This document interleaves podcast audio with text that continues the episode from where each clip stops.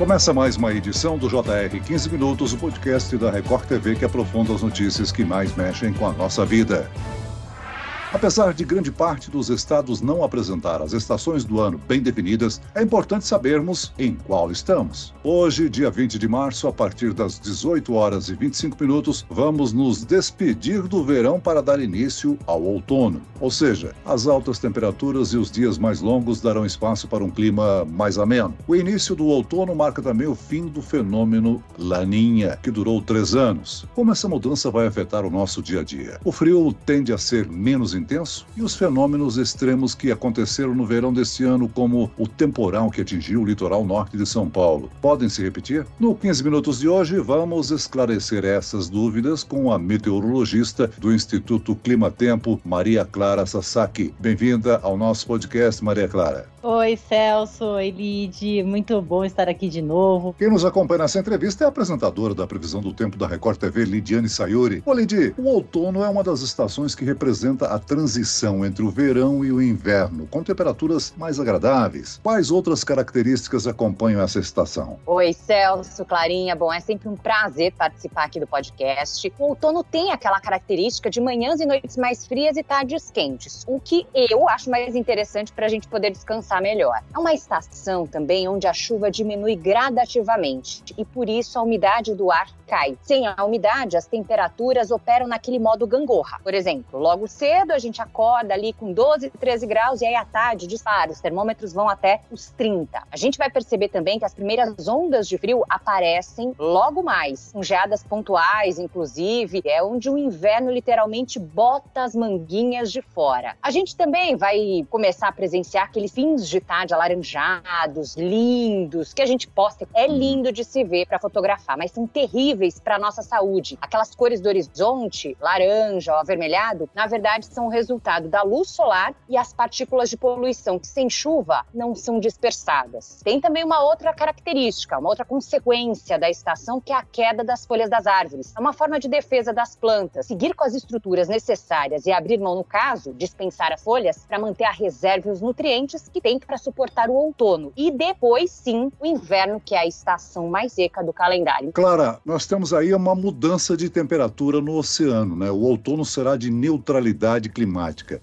O que vai mudar nas condições do tempo é a sazonalidade? O que isso significa até quando essa condição de neutralidade deve permanecer? Então, Celso, é, a neutralidade climática ela está relacionada com a, o aquecimento ou resfriamento das águas do Oceano Pacífico. Nós tivemos aí um período bem longo, né, de laninha, foram três anos consecutivos de laninha, isso não acontecia há bastante tempo, né, há cerca aí de 70 anos que não víamos um período tão longo de laninha, e agora estamos numa neutralidade climática, quando as águas do Oceano Pacífico estão na temperatura média, nem aquecidas e nem resfriadas. E a atmosfera responde a esse padrão é, também, né, ficando mais fria ou mais resfriada de acordo com as águas do oceano. Neste momento estamos na média, a atmosfera aos pouquinhos vai ficando na média também, e isso influencia no regime de chuvas. Nós tivemos aí três anos de chuvas bastante significativas, especialmente agora neste último período chuvoso.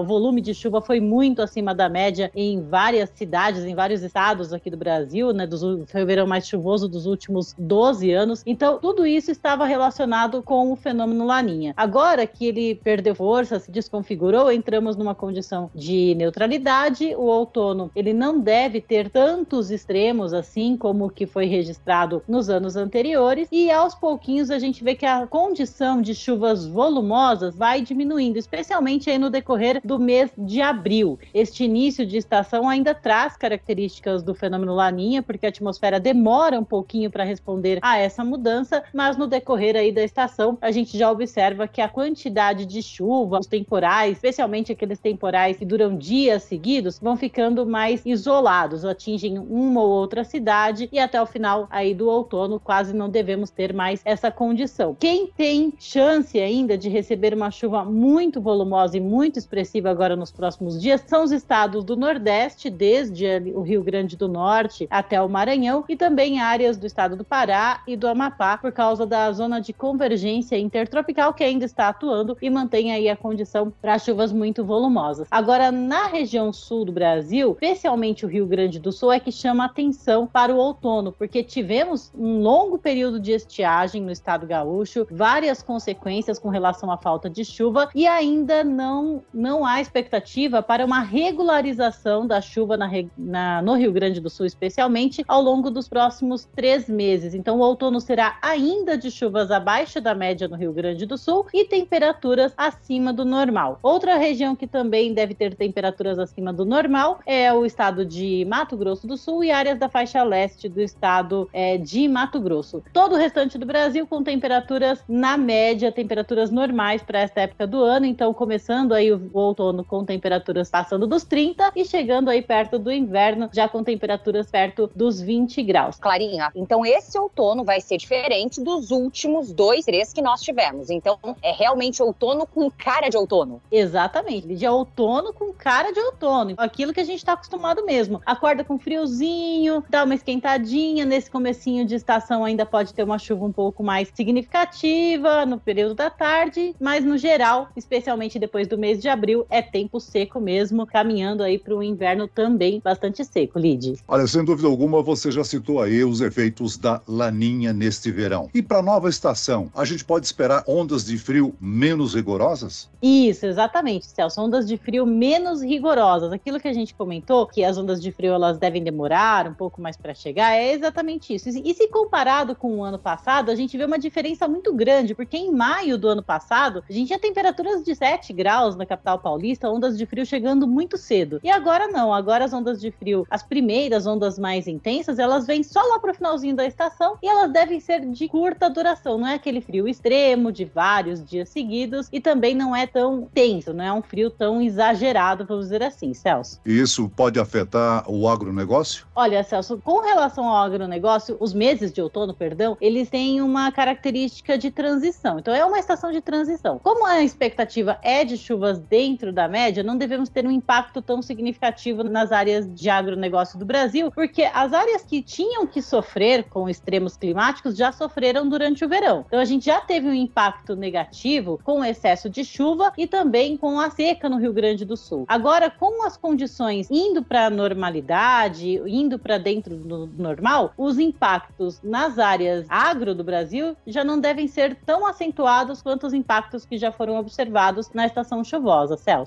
E aí a gente pode dizer que cada região do país sente os efeitos do outono de uma maneira diferente, né, Clarinha? Exatamente. Aqui no Sudeste, também no Centro-Oeste, é a redução da quantidade de água que marca o outono. Já na região Sul e em áreas do Nordeste, principalmente extremo norte do, do país, né, Norte e Nordeste, aí sim são áreas que recebem um pouco mais de chuva nesta época do ano e as temperaturas vão ficando mais baixas na região Centro-Sul e seguem aí perto dos 30 graus. Não tem muita variação de temperaturas na metade norte do país. Então, cada região tem uma característica diferente no outono e chama muita atenção esse outono, na verdade, todos os outonos, né? Que chama muita atenção é essa redução aí da quantidade de água. Então, um alerta para doenças respiratórias, a gente já começa a prestar mais atenção e queimadas também. Apesar do solo estar mais úmido, né? Já estamos iniciando uma estação com solo úmido, o alerta para queimadas está mantido. Então, mesmo que a gente ainda tenha algum período de chuva agora nos próximos dias, tem que tomar cuidado também com essa condição de poluição, de tempo mais seco e também de queimada, Celso. Clarinha, agora a questão é daqui para frente. Quanto tempo vai demorar aí o nosso sossego, digamos, com esse período de neutralidade? Com a instalação da neutralidade dessas condições oceânicas, a gente abre brecha também para o fenômeno El Ninho se instalar qual vai ser a influência do El Ninho? Exatamente, Lid. Estando numa condição neutra, o oceano ele pode variar tanto para mais quanto para menos, né? A gente analisa os modelos de previsão do tempo, os modelos de previsão do oceano, e a gente percebe que existe uma tendência de aquecimento das águas do Oceano Pacífico entre a primavera e o verão. Então, o retorno do período chuvoso, o retorno da, das chuvas para o sudeste e para o centro-oeste, principalmente lá para a primavera, deve ser de temporais. Então, com as águas mais aquecidas, a atmosfera também fica mais aquecida e a gente vê que aqueles temporais com granizo, chuvas não generalizadas como observamos nos últimos anos, mas chuvas pontuais com potencial para chuvas de forte intensidade, elas devem acontecer já na primavera se o El Ninho for estabelecido. Então a gente tem um retorno do período úmido antecipado, as chuvas elas chegam um pouco mais cedo,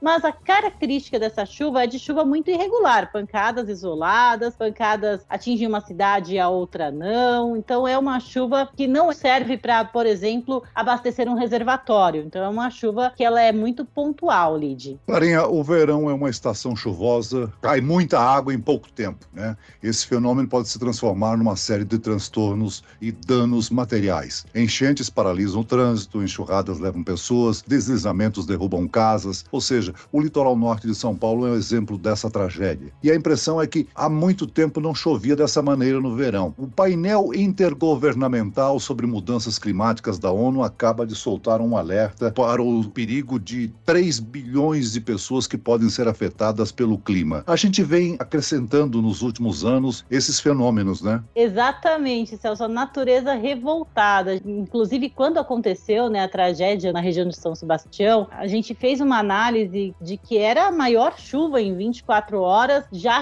na história das medições. Então a gente percebe que esses fenômenos eles estão cada vez mais frequentes. Eles acontecem é, em um curto período de tempo. A gente está observando aí chuvas muito volumosas, especialmente nas regiões costeiras, mas não só nas regiões costeiras. Áreas do interior do Brasil também têm registrado vários transtornos e tem vários efeitos que influenciam, né, Celso, essa condição. A gente tem tanto a influência do homem quanto o próprio aquecimento natural do planeta, né? O planeta ele passa por eras mais quentes e eras mais frias. A gente teve uma era fria, estamos caminhando para uma era mais quente e é normal que a temperatura do planeta aumente gradativamente, mas a ação do homem ela tem acelerado esse processo de aquecimento do planeta. Por isso que a gente observa aí tantos desastres, tantos extremos de chuva acontecendo com mais frequência. Os fenômenos extremos que aconteceram nesse último verão, eles podem se repetir nos próximos anos? Olha, nos próximos anos, assim, num curto período de tempo, Celso, vamos pensar daqui até o final do ano, vai, no próximo verão. É muito difícil a gente falar que um evento como esse vai acontecer num curto período de tempo. Então, daqui para o final do ano, não devemos ter. Mas essas ocorrências, elas podem ficar mais frequentes com o passar dos anos. Como eu falei, né, a gente tem essa condição de aquecimento do planeta, essa condição de influência do homem na natureza. Com todos esses fatores, a gente pode observar fenômenos como esse, tragédias como essa acontecendo novamente. Não é só no litoral do estado de São Paulo, não. Desde Santa Catarina até o sul da Bahia, que é uma região de serra, uma região mais montanhosa, é uma região propícia para que esses eventos aconteçam novamente e cada vez mais frequentes, Celso. Então ficou alerta aí, hein, que isso pode sim se repetir, não num curto prazo, mas a longo prazo bem possível. Agora, Clarinha, agora o volume de chuva elevou bastante o nível dos reservatórios, né? Tivemos aí um ganho significativo nos últimos meses, mas no outono a situação muda. As chuvas não vão ser tão concentradas. E isso é um sinal de alerta, né? Significa que a gente tem que redobrar a atenção, principalmente com relação ao uso racional da água, né? Exatamente. Todo mundo está comentando que os reservatórios estão super elevados, os reservatórios de energia abriram as comportas porque subiu muito o nível dos reservatórios, mas isso não quer dizer que ah, a gente pode relaxar, pode abusar da água,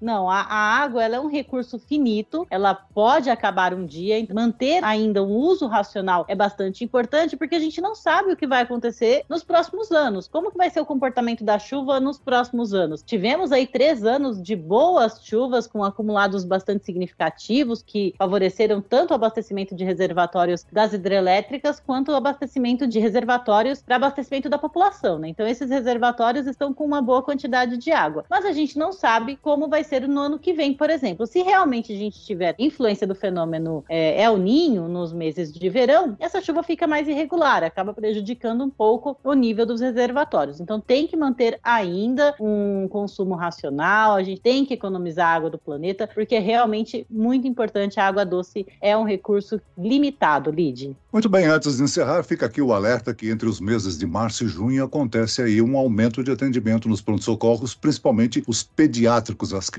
né? Doenças respiratórias sazonais que voltam a circular com a chegada da estação. Eu quero aqui agradecer a participação da meteorologista do Instituto Clima Tempo, Maria Clara Sasaki, no nosso podcast. Obrigado, Clarinha. Muito obrigada, viu? Muito obrigada pelo convite. É sempre um prazer estar aqui no podcast, é sempre um prazer passar informações e estar sempre disponível aí para alertar a população para eventos de risco. E agradeço a presença da apresentadora da Previsão do Tempo da Record TV, Lidiane Sayuri. Obrigado, Lidi. Eu que agradeço também, Celso. Lembrando que qualquer cena que chame a atenção do pessoal, quer fotografar, registrar e enviar para gente, hashtag você no JR, a gente exibe lá.